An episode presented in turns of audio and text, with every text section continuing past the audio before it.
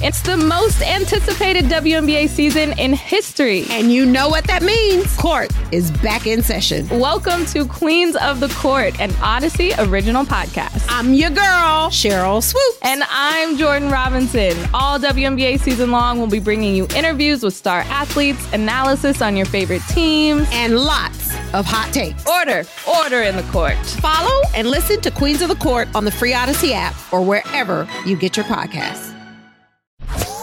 We've got our take cannons loaded and ready. Ready. Absolutely dominant on deep routes. Absolutely dominant on short the routes. Boys are back. Baby. Excellent separation against man coverage. This is Reception Perception, the show.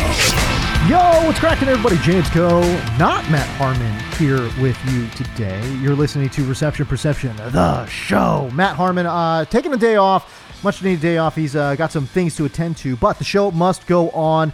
Um, today, man, we're going to take it a little bit different. We got guests. We never do guests on this show, man. Uh, but I got a couple great guests here lined up for you. We're going to be talking to Kevin Knight uh, from the Falcoholics uh, in regards to what Atlanta might do. Oh my goodness, could they think about Rome Odunze or maybe Malik Nabers with a top ten pick? Will they go top ten pick again at offense? I don't know. That'd be a lot of fun uh, thinking about Nabers or Odunze at eight to pair up with Drake London, uh, Bijan Robinson, and Kyle Pitts. That would be a very interesting combination there uh, and a good offense there in Atlanta under Raheem Morris. We'll talk to Kevin Knight what he thinks uh, the Falcons might do there at eight and in the second round as well. What are they going to do at quarterback? But we are in full on draft mode. We're talking prospects, man. I want to talk about some of these, I don't know, second tier wide receiver prospects and the bigger ones at that 6'3, 6'4, bunch of these big athletic dudes running around in this draft class. To do that, I thought it'd be great to bring in Eric Froton, a college football analyst with NBC Sports. He's the FSWA 2020 College Sports Writer of the Year. And congratulations, my guy. He is the 2024 FSWA College Sports Writer of the Year. Two times this man has won the College Sports Writer of the Year award. Eric Froton joined the program. Yeah, fresh out of the gates. I, I, I just basically pulled up here, set up the laptop here in Indianapolis for the NFL Scouting Combine, and I'm fresh off the road where I just got the award. So th- this is fresh right out of the gates, James. You're the first one. Yeah. Let's Thank go. you, buddy. Thanks for bringing Let's me on. Go. Oh man, he's great. Um, I, I, had the opportunity to talk to Eric Froton uh, a little bit uh, through Sirius XM, and then uh, at the FS. Uh, GA conference as well um, knows his stuff inside and out, and, and I'm excited to, to, bring you on talk about some of these college prospects here.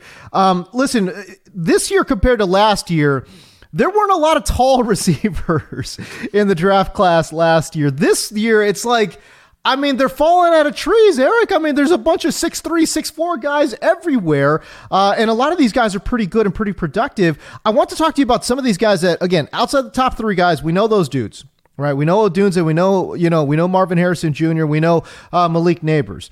All right, but when I take a look at some of these next tier of wide receivers, a lot of really, oh my god, so many interesting uh, wideouts here that that that offer you that size, speed combination that so many NFL teams are just thirsting for right now. Can I start with Keon Coleman there at Florida State, 6'4", 215 pounds, brother? I love the fact that he's got so many contested catches um, on the highlight reel, but I do think that sometimes I, I just wonder are are all of them necessary? What's your take on Keon Coleman? Yeah, well, I mean, you look at him 6'4, 215 pounds. Originally started at Michigan State, where he played basketball there. And if you want to watch that. him do some windmill dunks, like Keon Coleman is your guy for this wide receiver class, absolutely. And the athleticism in that sense jumps off the screen, as you mentioned. You know, you- the Totally. highlight reel catches, some of the the uh, the end zone, you know, deep balls. He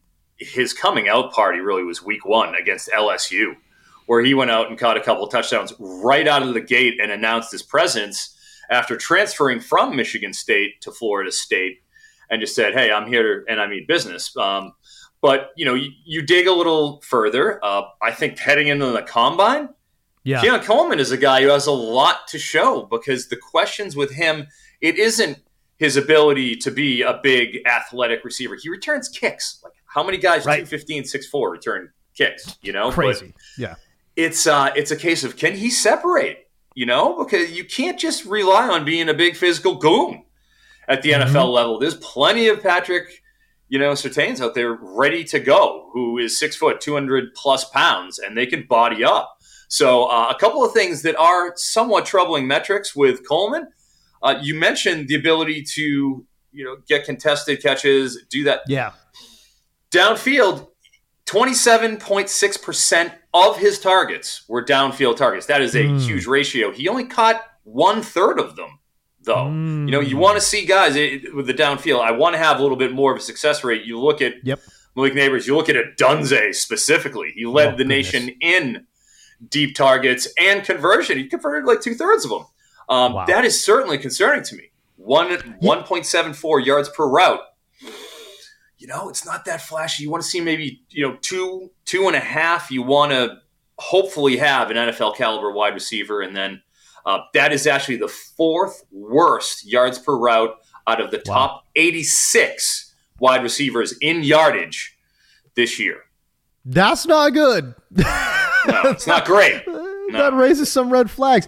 You know, and again, it also points to the fact that, again, 6'4, 215 pounds, unbelievable athlete. And let's be real. I mean, again, the contested catches are good. They're nice. He made a lot of one-handed grabs. Uh, he certainly has the hand-eye coordination, I think, to to make a difference in the NFL. But despite the fact that you've got the size, the speed, the the, the contested catchability, you look at the production overall. 50 catches, 658 yards at Florida State, and the year prior at Michigan didn't even crack 800 yards at Michigan State, right? So I, I, I was a little bit confused by that. And again, look, I'm not a tape guy, man. I, I haven't sat down and watched 10 games of Keon Coleman. I've, I've watched a few games, but I was surprised by the overall lack of production, I would say, uh, by, by Coleman at FSU. Yeah, and that's to be merited. You know, we I expected a thousand yard season, uh, consistent dominance, but there was an up and down element from a week to week basis. In fact, there was a pretty good stretch in the middle there where, from a, a college football props perspective, I was fading them a lot, and it, it was working out because, and you do have to remember to to be fair to him, Jordan Travis got hurt in November. For those last few games, they, I mean, Florida State was just trying to scrape by with backups, and it was Yeah. clearly obvious that this team could not move the ball very effectively. It was a lot more Trey Benson and Lawrence Toafili down the stretch, including that ugly ACC championship game. I think it was twelve Horrible. to seven Yeah, against horrible. Louisville. That was a disgusting. That was a game that nobody should be confined to watch, but um, that does need to be accounted for with his numbers. But there is an element of truth to the fact that he isn't a speedster. If he could run, I think he could run even four five five, I'd be pretty happy given his height and weight proportions. But Oh, for sure. um, you know, there are there are questions about his ability to separate. You're not going to be able to get away with the things that he did in college, he did in the NFL. But the rest of his profile athletically is there. He's a freak. Yeah, he's an absolute freak. Uh, you talked about, uh, uh, you know, just coming right out the gates against LSU. LSU had uh, a Keon Coleman on their side, right? Uh, a guy by the name of Brian Thomas, 6'4", 205 pounds. Again, another guy, size, speed. Uh, the speed will be will be on display. I, I- I'll be interested to see what he tests here at the combine. But um, for Brian Thomas, I, again, when I when I go and dig in and I watch this guy play, I love the fact that he is 6'4 and he's got great ball tracking ability deep down the field. There has been, Eric, though, a little question as to can he make it in contested catch situations? Is he tough? Does he got that that dog in him, as they say? I don't know. What, what did you see in regards to Brian Thomas from LSU? Yeah, I think a lot of that stems from uh, his body type. You know, I look at him, you know, Thomas. I also look at Troy Franklin, similar body types with that the long, slim kind of frame. Uh, I do think that Thomas is a little more sturdy. I do. If you look at him in the shorter, the medium to, uh, you know, between the first 10 yards of the line of scrimmage, you do see him winning and being able to, you know, run a curl route and shake a, a cornerback in a way that sometimes Troy Franklin can't because he just gets bodied. He's got that extra 10 pounds, really does make a difference, in my opinion, with Thomas. But when Right. it comes to Brian Thomas, you can nitpick about the contested catches because you cannot I mean, he is unassailable when it comes to his deep ball ability. And we talked I about know. Keon Coleman. On the Right. other side of the coin is Thomas production wise. 14 of his 18 20 plus yard targets, he converted 78% deep Wow. catch rate. That's the best in the class. You know, that's the sensational four out of five. That is, I mean, you can, enough can't be said. On top of that, of those 14 catches, 11 of them went for touchdowns. So like he's he's breaking them, you know, there's YAC on that, but he's also making really tough adjustments to the ball downfield. That's as hard as it gets as a receiver, being able to do that, having the body control, having, as you mentioned, James, the ball tracking ability downfield Yeah. cannot say enough about how difficult that is on in, in his totality, how it affects his overall performance. 152.7 NFL passer rating when targeted. For those who know, 158.3 I think is perfect. So that's pretty close, you know. And and while Jayden Daniels was great, Yeah. so was Malik Nabers and Brian Thomas. You know, it's a chicken or the egg thing there with with LSU with all the talent in that wide receiver corps. Um, all right, so we go to South Carolina. Xavier Legette. Uh, I am just, brother, I am torn on this guy, man. Uh, he's an absolute freakazoid athlete. 225 pounds? Are you freaking kidding me? Um, again, very curious to see what he runs in terms of the 40, but I, I, I saw plenty of speed on tape, man. Um, nine catches for 178 versus North Carolina, five for 189 versus Mississippi State. I'm just so torn on him because he's such a great athlete, Eric. But I again, I didn't see a lot of contested catches being made here. Um, and and again, the route running, I'm I'm just a little bit, I'm a little bit torn on. I don't know. What did you see in regards to Xavier Legette? You know, you Hey everyone, this is Bret Boone. Would you know it? I've got a podcast going strong in our fourth year. Tune in as I sit down with my friends, some of the biggest names in sports, media, entertainment, for a lot of fun and in depth conversations. As you know, baseball's been my life. It's been in the family for a long time, but it's a lot more than that here. It's sort of like taking a ride in a golf cart around a beautiful track. Join me every week for multiple episodes on the Bret Boone podcast, available on the Audacy app or wherever you get your podcasts. Hey, Rob Bradford here. I have set out on a mission with my good friends at FanDuel to prove what I have known for some time baseball isn't boring.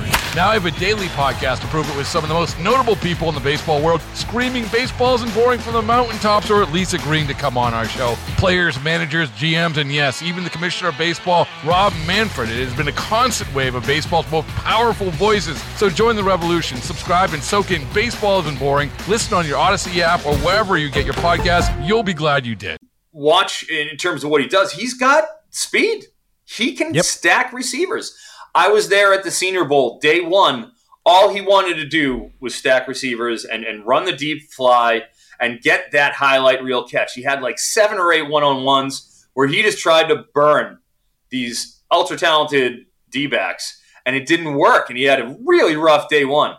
Day two, you saw him running more of a full route tree, snapping it off, and he showed that he is a little bit more of a complete receiver than we might have kind of given him credit for. And then you saw him in day three of the Senior Bowl open that up a little more and be able to beat corners because they had to play him honest. But um, you know, with the contested targets, yeah, fifty percent contested target catch rate. However, uh, what I would ask you to take a look at Yeah. seven of ten contested deep shots he caught. Wow. Again, Wow. The ball tracking there for Legette, I think it's is legit. Twenty five percent of his targets were downfield too. He was a major deep threat. You know, anybody who's at that twenty percent or plus mark, that's Yeah. that's considered That's pretty big. prolific.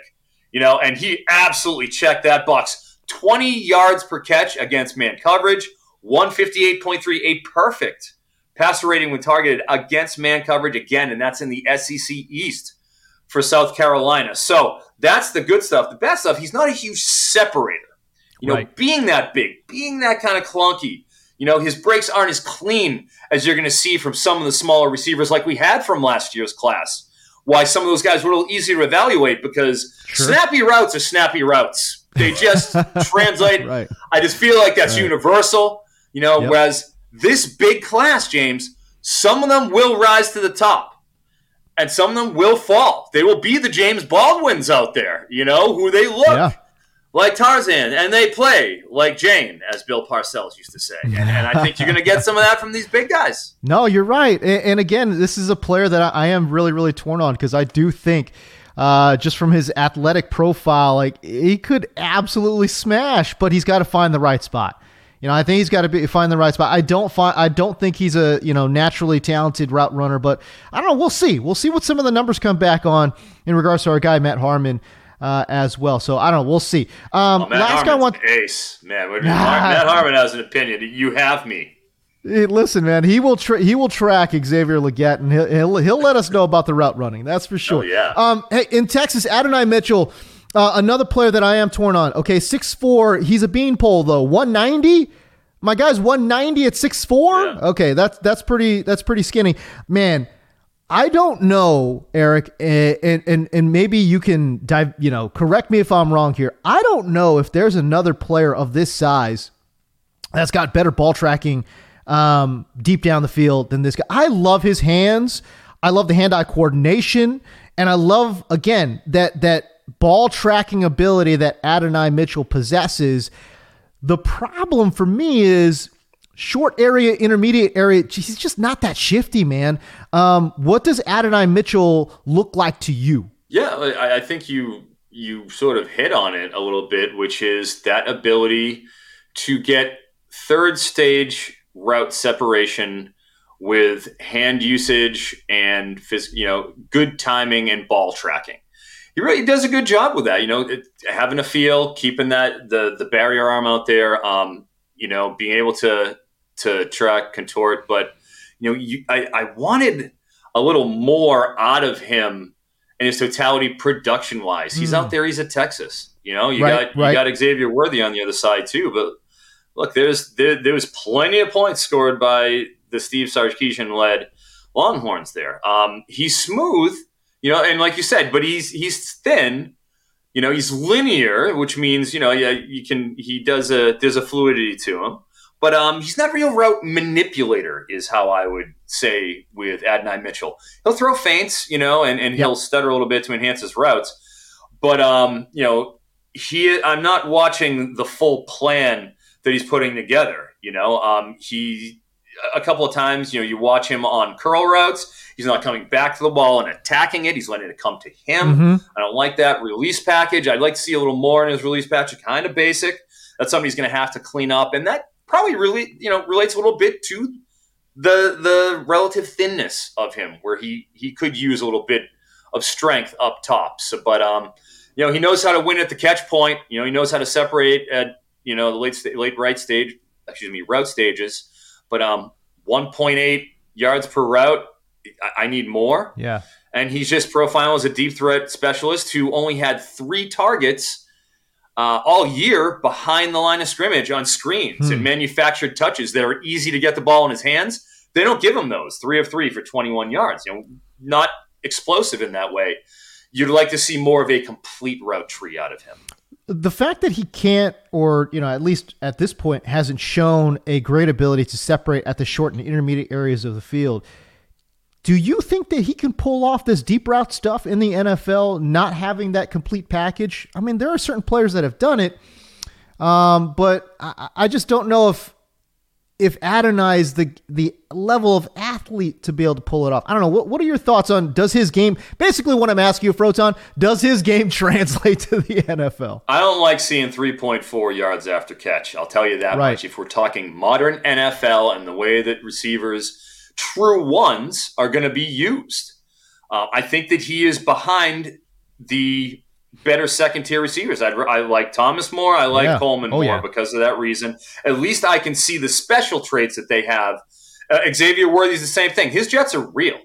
And I think when it comes to you know uh, what he's going to do with the combine, I think he could lead the class in speed. You watch those Jets; that's a special trait, and I need to see Mitchell put it all together in a way that I just simply haven't yet. So that that concerns me with these tall guys. The the short separators, we saw him last year. Little easier project for me when they have that sort of a skill set. Yeah, what a different draft class this is because I thought last year's wide receiver draft class not very good, and it was really long on smallish wide receivers. Uh, this year's just different, man. There's just so many big boys out there uh, busting DBs over the top. I mean, it's fun to watch. I'll tell you this. I'm enjoying myself watching some of these some of these guys play, man. I mean, there's just so many deep balls uh, going down there, a lot of contested catches, um, and it's it's a lot of fun uh, to watch some of these prospects play because man, they're just big boys out there, and some of these guys are just freak athletes, man. Absolute freaks. You know, Troy Franklin certainly in that. You can wait Yep. till you get to Malachi Corley, who's 5'10, 215, but he's just an absolute fire hydrant, just blowing through arm tackles. Yeah. Ja'Lynn Polk, when it comes to his compete for Washington, you know, everybody talks about it, Dunze, but there's Polk and McMillan there too. I think all three of them are NFL caliber. Polk, when it comes to the tenacity which he runs his routes, he's attacking the ball like he's just a he just wants it. I love every all three levels he competes. I love it. And then there's the Roman Wilsons and the Ladd McConkey. Yeah, yeah, yeah. You know, more on that smaller side sure. that we had last year, wideouts. But those guys just separate. Roman Wilson could put up some of the best overall testing profile, like spark profile, we've ever seen from a wideout. He is incredible with the fast twitch stuff. He didn't get a lot of passes in Michigan because of the nature of their offense. But man, he popped in the Senior Bowl. Both of those guys, very excited. Pearsall too. Throw them all. in. There you go. Um, okay, so of these four guys that we talked about, Brian Thomas, Keon Coleman, Xavier Legette, Adonai Mitchell, uh, who to you has the highest upside? I think Brian Thomas has the most, you know, the highest upside. I, I'm I'm staying the course with him there. Um, if he can, you know, he has enough up top. If he just, you know, goes from maybe 195, just low twos. I, I liked what I saw about how he won at all three levels. Mhm. You know, I, I think he can do it. Yeah, that's. If I had to pick one, it's got to be him. If I had to pick the next one, I would go with Keon Coleman just because he has some special athleticism. I want need to see how he tests. I think I think that 40 it's an overrated thing everybody talks about. it. For guys like that though, the big guys, Mhm. if they can pop impressive 40s where that's the thing that you're questioning about them, Oh, it matters. like Legette, Yeah. You know, Yeah. and and Coleman, these big guys it matters. Yeah. So, you know, I, I I I think they got a lot to lose there and to gain. Okay. So, so of, something to watch. Of the four, who's got the biggest downside? Who could be the biggest potential bust of that of that group of four? I think Legette because of the turning radius thing. You know, the Yeah. fact that he is not six three, he's six foot, just over that. It's a different, you know, the way that he wins. I'm concerned that that translates, especially at two twenty. You know, at six foot two twenty, that's a you, that's a different kind of way to move. Sure is. You know, and he's not. He he isn't somebody who's snapping off the routes. He isn't clean like that. He's going to run with. a- He's going to win with a little more physicality. Can that translate? And if it doesn't, it's it's not going to work at all. All right, who is the most pro ready of that group? Pro ready of that for me. I've got the gears Maybe going Coleman. right. I'll probably say Coleman. Okay. I'm just so intrigued about Same. if it comes together. Maybe give him a season. I'm, I don't want to go too early. You know, he might have like a Quentin Johnston year one, but I don't see Quentin Johnston and Treylon Burks as much as I see. You know, the the dynamic, the, the athleticism that if he can put it together, because he gets the short, he gets all kinds of hitches. Like you can throw the manufactured touches to him, and he can have that Drake El, Drake London element Mhm. of just palm to face to ground, just, just the stiff arm Right, and just right, the right. bully aspect. He can be a bully like that, and I would love to see him grow and get an opportunity like a Drake London. You know, I, I- that's kind of like the light. Drake London light is what I could see his ceiling be, and I would just love to see him unleashed if he puts it all together. Man, brother, the reason Keon Coleman is not going to be Quentin Johnston is because Keon Coleman can catch. This guy is in Yes. his element when he is in contested catch situations. Now, again, I go back to unfortunately, I think he causes some of those contested catch situations because not a natural separator in some areas of the field, right? But Quentin Johnson, we knew even coming out of TCU, he was going to struggle in contested catch situations. That's not what he did in college, and it, and it's just been exacerbated at the pros, right? But Keon Coleman, my God, um, I do tend to think that sometimes he goes unnecessarily, makes it difficult with these one handed catches. Like I'm like. I think you could have caught that with two hands, you know, but I think he might be having a little bit more creativity, a little bit more fun. Uh, trying to get these one hand stabs out there, but uh, man, his I listen, bro. Like, let, us not compare Quentin Johnston to Keon Coleman, especially for, from the catch point. You know what I mean? Not yet. Not quite yet. Yeah. there you go. All right. Um, there you go, man. I appreciate you breaking down some of these guys. I'm going to let you go. I, I, know you're busy over at the combine. Um, we're going to check in with you in, in a few weeks here uh, and kind of get a temperature check uh, on some of these prospects and where they're at as they head into the into the draft. What do you think? Absolutely. You know, it's always a pleasure. It was great seeing you at the FSGA conference. Of course, my friend. Always. You've always been somebody that I look up to in the industry, oh, what thanks, you've man. been able to accomplish. And anytime you need anything, you know I'm here. Eric Froton from NBC Sports. All right, joining us for the very first time, uh, we're going to do a little check in with the Falcons. And to do that, we bring in Kevin Knight from Falcoholic. Uh, SB Nation's Falcoholic. He's a Falcons reporter. Uh, we've been following each other a long time. So, it, it, so Kevin, I appreciate you taking the time, man. Yeah, absolutely. No, it's been. Uh, I love reception perception. I know I told Jays before the show, been following him since the, the NFL fantasy days, and and had to jump at a chance to get on the go. show. So I love it, man. I want to do a temperature check here on the Atlanta Falcons. It's one of the more interesting teams I think this offseason, especially when we're talking about wide receiver. Brother, I, we had to double check this. This was crazy to me. When we're talking about positional spending at the wide receiver position, Falcons dead last. They are spending $8.5 million um, on wide receivers in 2024. This is a team, Kevin, that has absolutely no one outside of Drake London. They've got Drake London and nobody. If there is a team that needs wide receiver, my God, it's the Falcons. Yeah, it's kind of wild, uh, you know, when you put it in, in those terms that the Falcons haven't done more. I mean, we know Arthur Smith hates wide receivers. Yes, uh, so, you know, that that's probably part of it. Uh, but, Yeah. you know, they didn't take a wide receiver last year um, when I think a lot of people had, had pegged them to do that. And they didn't really spend at the position either. I mean, Mack Hollins was kind of their biggest addition. Um, and he ended up being an afterthought pretty much immediately uh, which was a little shocking given that he seems to fit the mold of what Arthur Smith wants. But I guess we'll never really know what Arthur Smith wanted to do. It- whatever happened in Atlanta doesn't seem like what he wanted. Uh, it d- didn't Right, work right, clearly, right. but um, yeah, it, it's kind of shocking when you look at the depth chart. Uh, I mean, Drake London. He's going to be the man, and he's probably happy about that. But uh, he's going to need some help somewhere.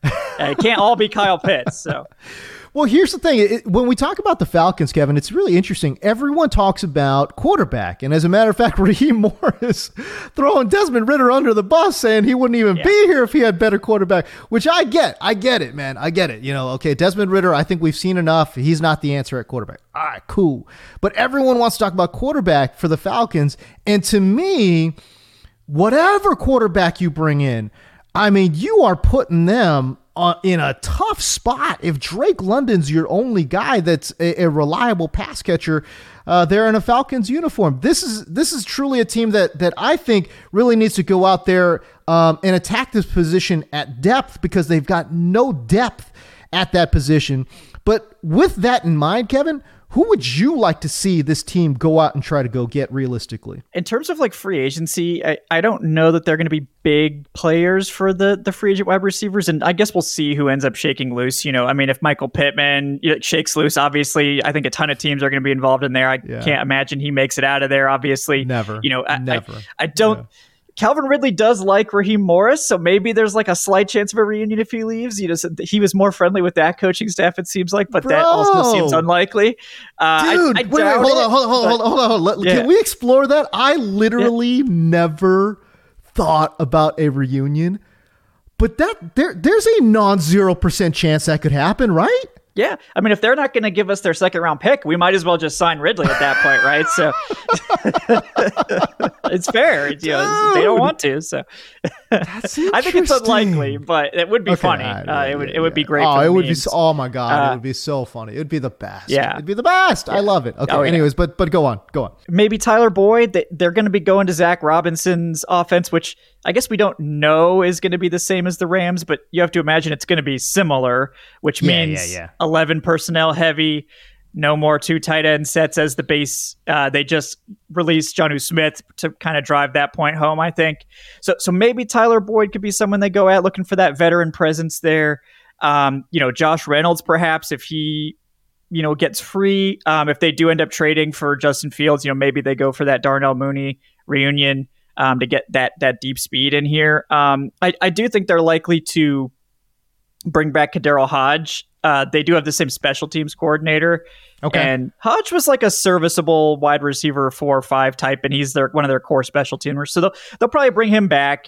Um, you know, maybe Van Jefferson returns because he actually knows this scheme probably better than the scheme he was traded into. So maybe That's such a great point. Like, That's a great right. point.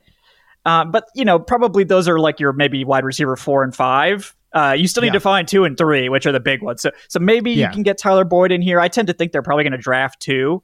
Um, and you know, quarterback is just the big question mark because if they do end up signing Kirk Cousins or, or trading for Justin Fields, which seems to be Uh-huh. the flavor of the month right now, it- Yeah, yeah. maybe wide receivers in play at eight. I mean, I know everyone's got edge rusher kind of written in pen there if they don't, if they're not able to trade up for a quarterback, but you know, if Malik Nabers or Rome Odunze does fall to eight, I mean, I think they would have to be very tempted by that as well. Yeah, uh, we're ta- I'm taking a look at some of these mock drafts here here from um, from some different places, but uh, Mel Kiper uh, does have Odunze at six to New York, which I think makes a lot of sense. Um, but there's a I think there's a possibility that he falls. We're not 100 percent sure what New York is going to do, although they do need wide receiver too. Um, what do you think that they might? I, I, I, it's almost insane at this point to think that they would spend another top 10 pick on an offensive player. Um, but they kind of sort of need it, especially at the wide receiver position. And boy, I, I do think though, and I don't know if you're with me, I think it would be a huge mistake for them to reach for quarterback there at eight. Yeah, I mean, uh, the only one you could see is McCarthy, and like it, he's he's going to fly up draft board just because you know, just the way it is. But I I don't love that. I mean, I, I think you're probably not super happy if you're a fan if they make that pick. No. That would probably be like their plan C or D at the at that point. Like they struck out on Fields and Cousins, they weren't able to trade up. Okay, so now we got to get McCarthy. So you hope it doesn't come to that. Um, but yeah, I mean, f- like I thought fans would be more upset with the wide receiver at eight, but there does seem to be this. You know, fans are like, no, no, it's okay. If we get Malik Nabers at eight, that's fine. You know, I mean, he'll be the best player available at that point, more than likely. So it's, I mean, you, it makes sense on a lot of levels. You're going to have to pay London and Pitts soon. You know, London probably in two to three years, Yeah. Pitts in like two years. Um, so it, getting a cheap wide receiver too on a rookie contract makes a ton of sense.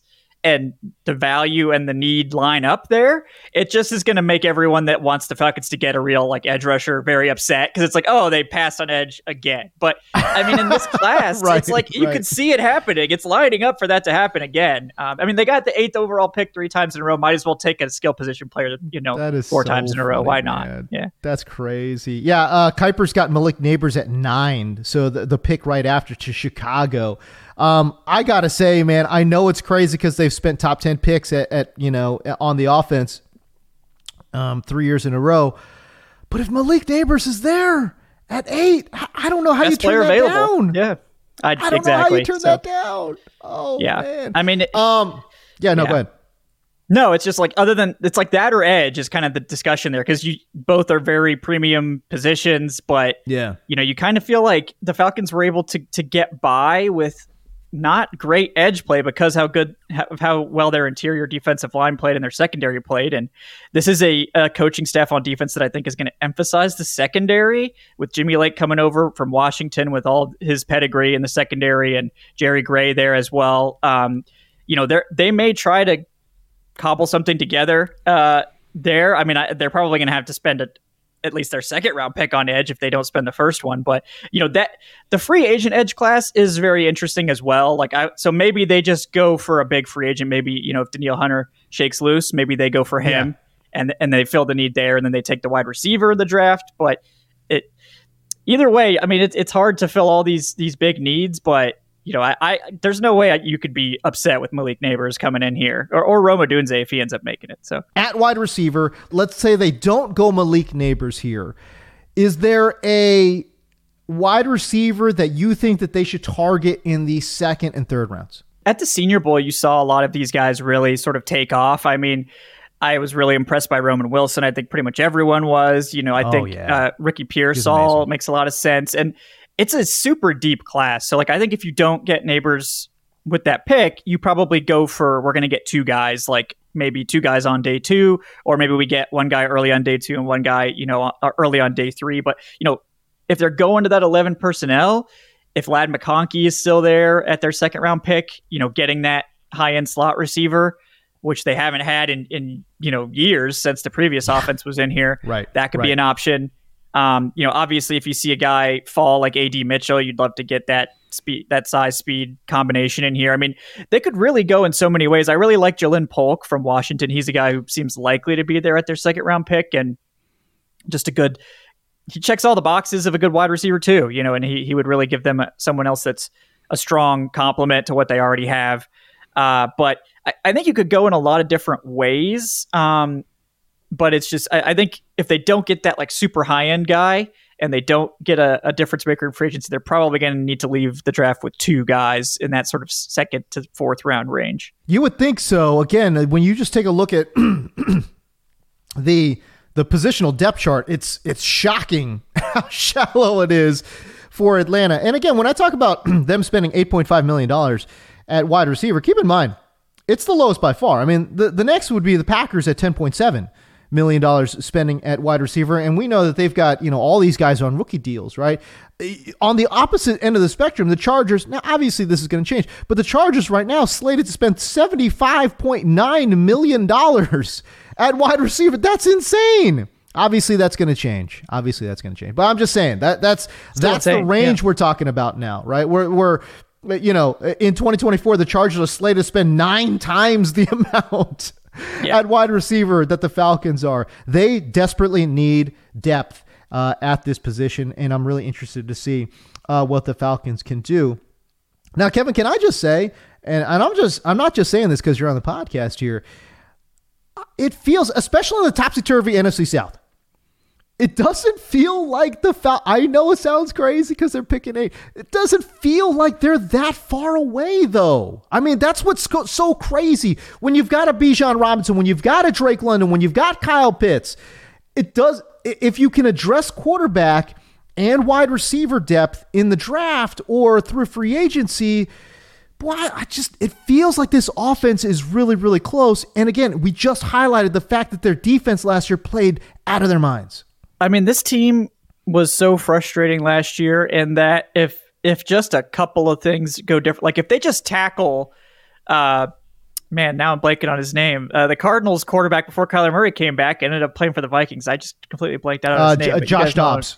Yeah, if they had just tackled Josh Dobbs, who three guys had hands on at the end of that Arizona game, they win that game, and they're and they're very much and they're probably winning the division just based on somebody Crazy. actually holding on uh, when they had him in, in their hands. And Josh Dobbs, that's one of his specialties. So you know, props to him for Yeah. getting out of that. But you know, they did the same thing at the end of the Titans game. They they blew it when they couldn't get the sack completed.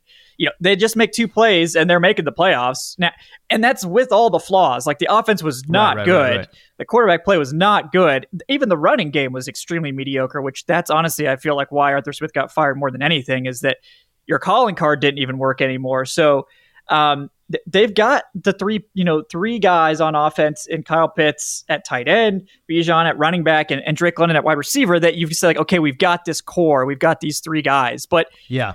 you need the quarterback. Like if you have a quarterback, then it's then it's great. You know, you can make do Right. with maybe patching up some stuff around it because if Kyle Pitts has someone that can get him the ball, um, and he's maybe going to finally be healthy. He was never really healthy last year. What we're kind of learning at this point. So so maybe he can kind of function as as a you know a major outlet in the receiving game. It takes a little bit of pressure off the wide receiver room, but you got to get at least a, a competent wide receiver too in here Yeah. because it you know and that's notwithstanding any injuries because those are going to happen. So That's a good point too. they're probably going to have to to put this thing together somehow uh, and hope for some maybe some UDFA's or, or some you know free agent guys to pan out. But uh, yeah, they, they need major help and and they're close. Like I, they, this this division is there for the taking, and they really should have won it last year. That's why we've got a new coaching staff. So I, I now now I'm rooting for Calvin Ridley to come back to Atlanta. I need that to happen in my life. Um, all right, quarterback wise, uh, there's there's been obviously some links to Kirk Cousins. There's been some a lot of links to Justin Fields. Um, given the coaching staff, given the weapons here, who do you think would be a good fit? Um, again, if it's not those guys, who do you attack there in the draft in regards to, to quarterback? I mean, I, I think plan A is to trade up into the top three to get one of the top three quarterbacks. I think that's what they want, but mm. I think they recognize that's very unlikely. So that's probably why you're going to see them try maybe at the combine to see if they can sniff out a deal to move into the top three. If they can't, you know, they're probably going to pounce. It seems like now the buzz is they're going to pounce on on Justin Fields. Um, you know, I, I like that. I think it's it's a good balance of risk reward where you're not really giving up too much. You know, we'll have to see what the trade compensation ends up being. You know, I wonder if it yeah. could be like a day two pick this year and maybe a conditional day two pick next year. Um, you know, in the financial aspect, you're not really having to spend a ton. Even if you pick up the fifth year option, you're really only committed for two years. So that could be a good. Let's see if this works and and not have to break the bank, and we can maybe try to build a team around him. If you know, I think Kirk Cousins, like from a schematic standpoint, makes a ton of sense. You know, he would be oh, yeah. comfortable in this offense, but all the buzz that we're hearing is they want to go young. They they don't really want to get a short term option. They they want to have at least a chance of finding their long term guy. And Justin Fields has a chance of being your long term guy. Is it a great chance? Who knows? You know, but he's got the potential. I mean, he's younger than like half the quarterbacks in this draft class. It seems like so. I mean, he's still know, got right, you know right, time, right, but um, you know, so I, I think they would love to get up for one of these quarterbacks uh in the draft, but if they can't, you know, and I think they're probably going to do as much work on that this week as possible, as much whining and dining, and you know, of, of, the Bears and, and other other folks. You know, probably not spend too much time on the Bears. I think we know that they're not moving, but yeah, yeah, um, yeah. You know, I think they would love to get Drake Maye if he somehow slides. Like I know was in, um, I think it was Airlines mock where they where where Drake Maye ended up sliding, the Falcons trade up to get him. I mean, that would be a dream come true, but oh, yeah. it's just not very likely. So.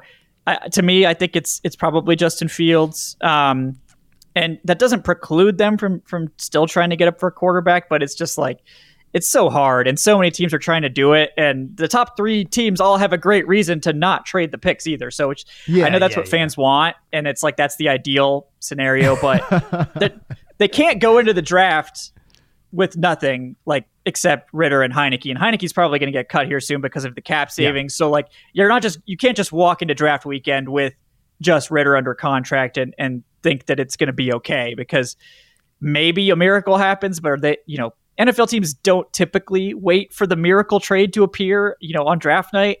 So it would be, you know, a masterful, masterful gambit if they pulled that off. But I don't know that I can handle that uh, going into draft week. Let's say it. Okay. I'm just I'm going through some scenario. Well, first of all, let me just say this: it, it, really is too bad the Patriots, you know, fired Bill Belichick because my God, you talk about a guy that would gladly trade down. Oh my God, that yeah. he'd be the guy. He'd be the guy, 100 mm-hmm. percent. Oh yeah. Okay. Now that being said, okay, at eight, let's say the Falcons do go.